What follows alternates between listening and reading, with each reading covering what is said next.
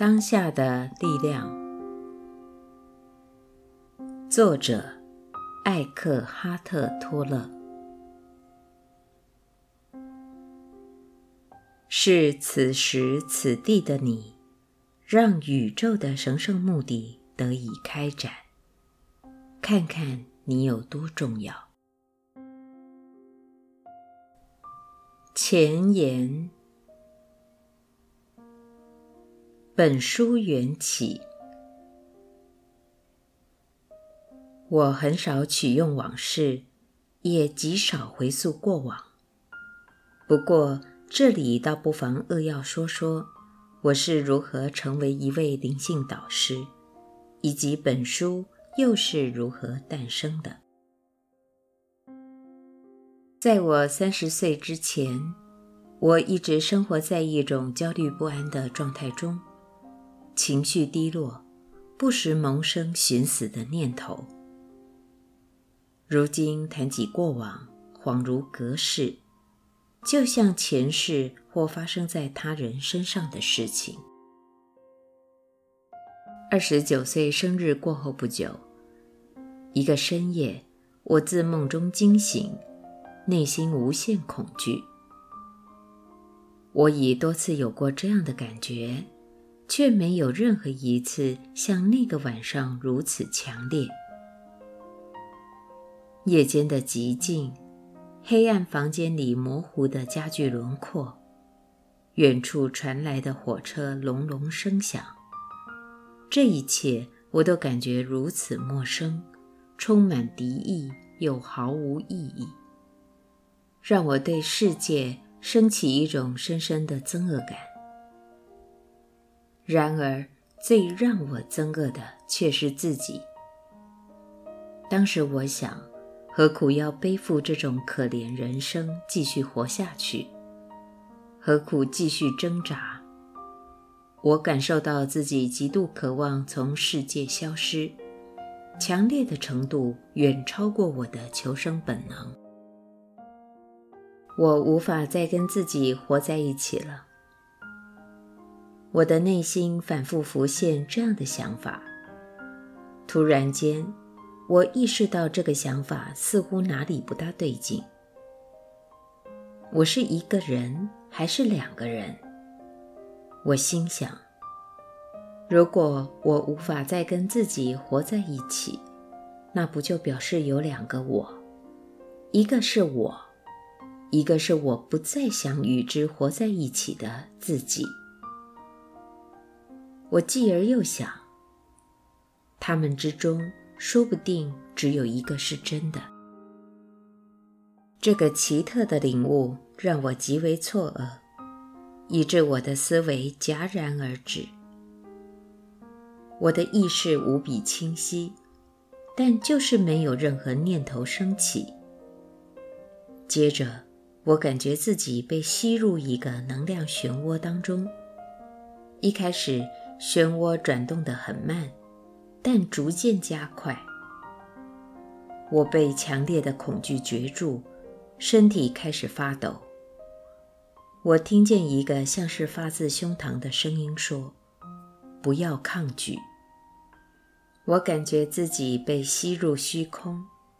但这虚空是在我身体里面，而非外面。突然间，我不再恐惧，任由自己卷入那虚空之中。之后发生了什么事，我已不复记得。我是被窗外小鸟的啾啾声叫醒的。那是一种仿佛从未听过的声音。当时。我的双眼还紧闭着，却看见了一颗珍贵钻石的影像。对，我心想，如果钻石能发出声音，那一定就是我听到的那种声音。我张开眼睛，第一道晨曦穿过了窗帘，照射进来。我没有思考。但就是知道，光所涵盖的层面远比我们所知的多得多。那道透过窗帘照射进来的柔和光线，就是爱本身。我泪水盈满眼眶，站起身来，在房间里来回踱步。这是我熟悉的房间，但此时我却知道，我从未真正看见过它。每样东西都如此清新质朴，像是来自太古初开。我捡起一支铅笔，一个空瓶和一些其他东西，对它们的美丽与鲜明赞叹不已。那一天接下来，我出门到街上四处走动，对于眼前所见的每件事物都啧啧称奇。仿佛我才刚诞生于人世，一切都如此新奇。接下来的五个月里，我生活在一种不间断、深深的静谧喜悦之中。之后，这状态的强烈程度稍稍减缓，或许并非减缓，只是我对它太熟悉，习以为常罢了。我依旧过着日子，做着一般人会做的事情，但我却已明白，不管再做什么，都不会为我已拥有的丰盛增添什么了。当然，我知道自己历经了深刻的转化，却一点也不明白其中的道理。多年之后。我阅读过一些灵性典籍，并接触了一些灵性导师，我才弄懂，很多人急于追寻的状态早已发生在我身上。我明白到，那晚的强烈痛苦迫使我的意识从心智所虚构的自我之中抽离开来。我不再认同那个不快乐、充满恐惧的自我。那次的抽离是如此彻底，以致那个虚假的自我马上像泄了气的气球，完全瘫软。剩下的只有我的真正本质，也就是永恒的我本是。那是意识未认同于任何形象之前的清明状态。稍后。我又学会了以完全清醒的意识状态进入无时间和无生死的境界，也就是我原先感受过的那个虚空，沐浴在无法形容的至福圣境中。接下来那段日子，我没有任何关系，没有工作，没有家。没有社会界定的身份认同。近两年的时间，我几乎都坐在公园长凳上，任由最强烈的喜悦充盈全身。不过，即使最美妙的体验，也是这样来了又走。始终不变的只有自在平安。它就像一道地下浮流。未曾离我而去，有时非常强烈，几乎具体可触，甚至连旁人都可感觉；有时则引入背景的一隅，像是一段悠远的旋律。后来开始有人偶尔来造访我，问说。我也想要你所拥有的，你可以把它给我，或教我如何得到吗？我回答：这东西你本来就有，你感觉不到，是因为你的心智制造了太多噪音。于是我将这个答案扩大衍生，写成了你手上的这一本书。就这样，在我自己尚未意识到之前，我再次拥有了一个外在身份，成为了一位灵性导师。真理就在你内。过去十年，我在美国和欧洲协助一些个人或团体寻求灵性开悟。本书即是我教学的精华，我试着把它们写成了文字。对于曾经参与的个人或小组，我心存爱与感激。他们都是不凡之人，拥有改变自己的勇气，勇于发问且乐于聆听。若不是他们，这本书大概也不会诞生。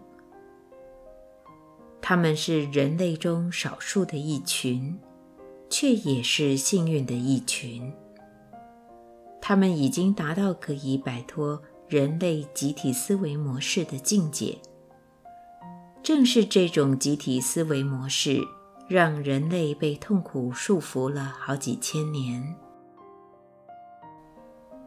我相信，对于准备好接受彻底内在转化的人，本书将注意良多。这会是让他们焕然一新的催化剂。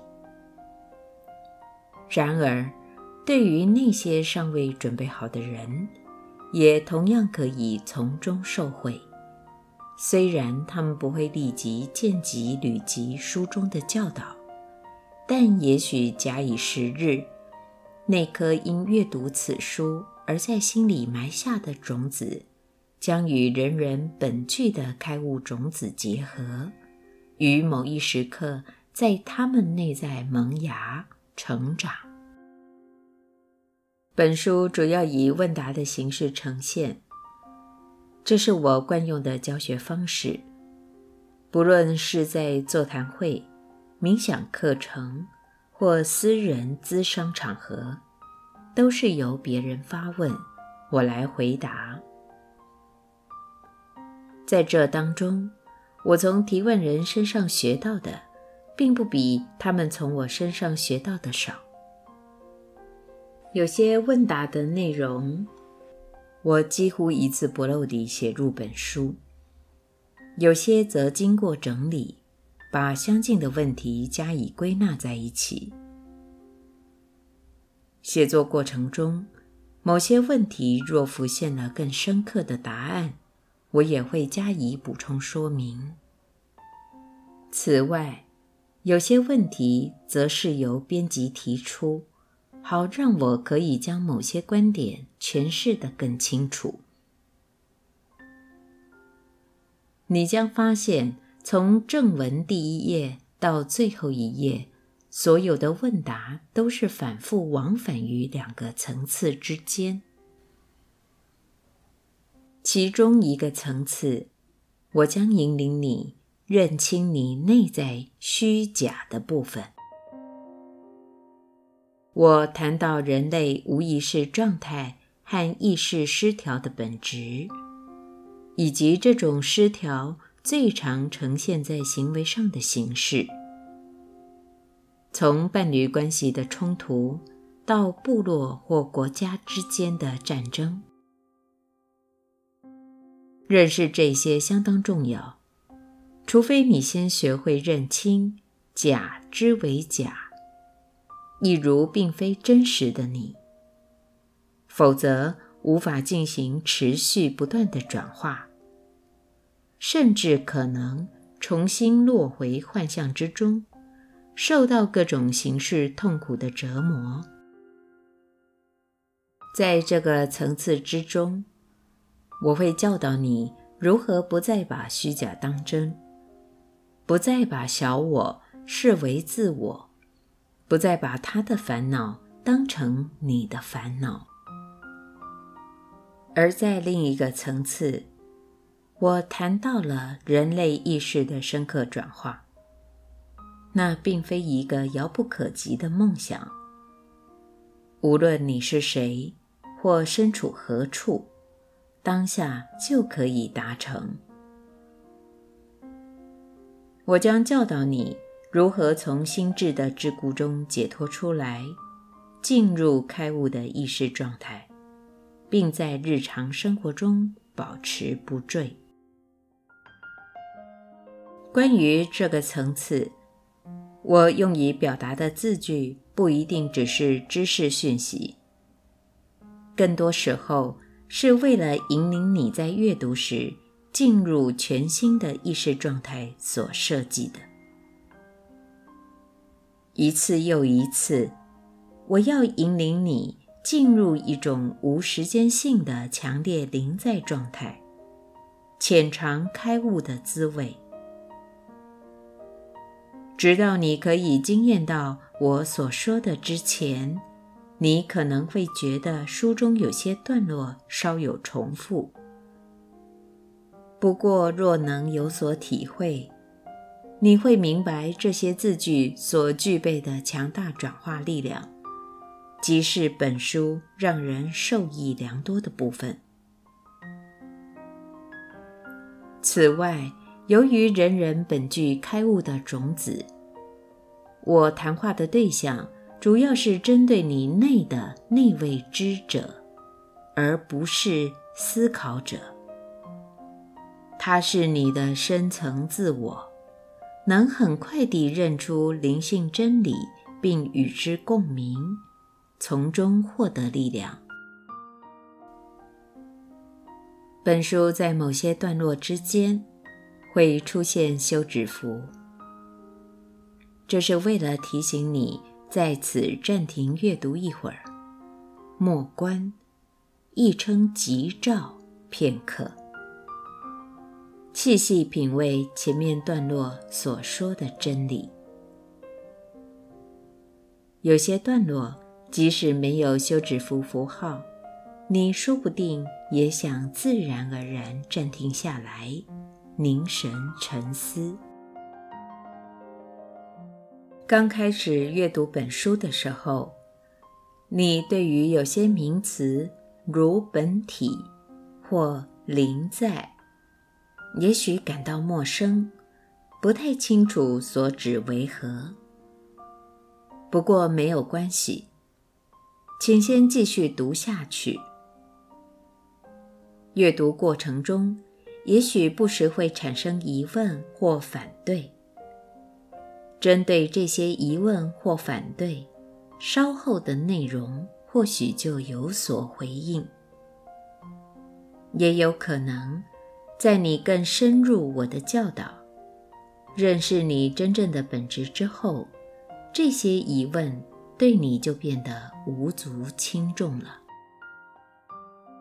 不要只用心智阅读本书，要随时留意自己在阅读过程中的感觉反应，内心深处对它的共鸣。本书中。我所述说的灵性真理，无一不是你内心深处早已了知的。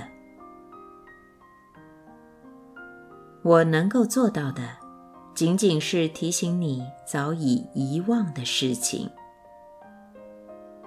我只是想让那些亘古长新的活知识，从你身体的每个细胞中被激发、释放出来。心智总喜欢不停地分类和做比较。不过，如果你想从本书获得更多，那最好舍弃惯用的理解方式，以避免认知上的混淆。譬如，书中虽然也出现“心智”“快乐”“意识”之类的字眼。但它们的意涵未必与其他书籍相同。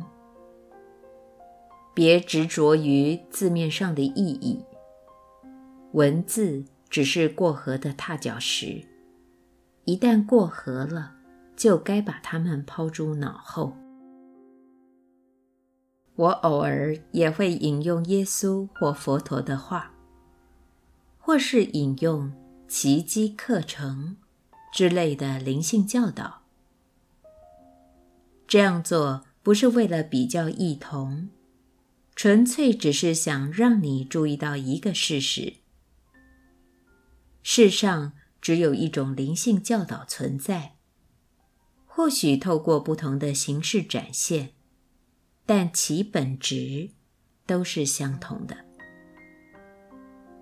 有些灵性教导的形式，如各种古老宗教，随着时间的推移。因背负了过多外在事物，原有的灵性本质几乎完全被掩盖了。很大程度上，其深意已无人了知，转化的力量也已荡然无存。我之所以引用古老宗教导师的话，主要是想重新揭露。他们的深层意涵，恢复他们的转化力量。这一点，我是特别针对这些宗教的信徒而做的。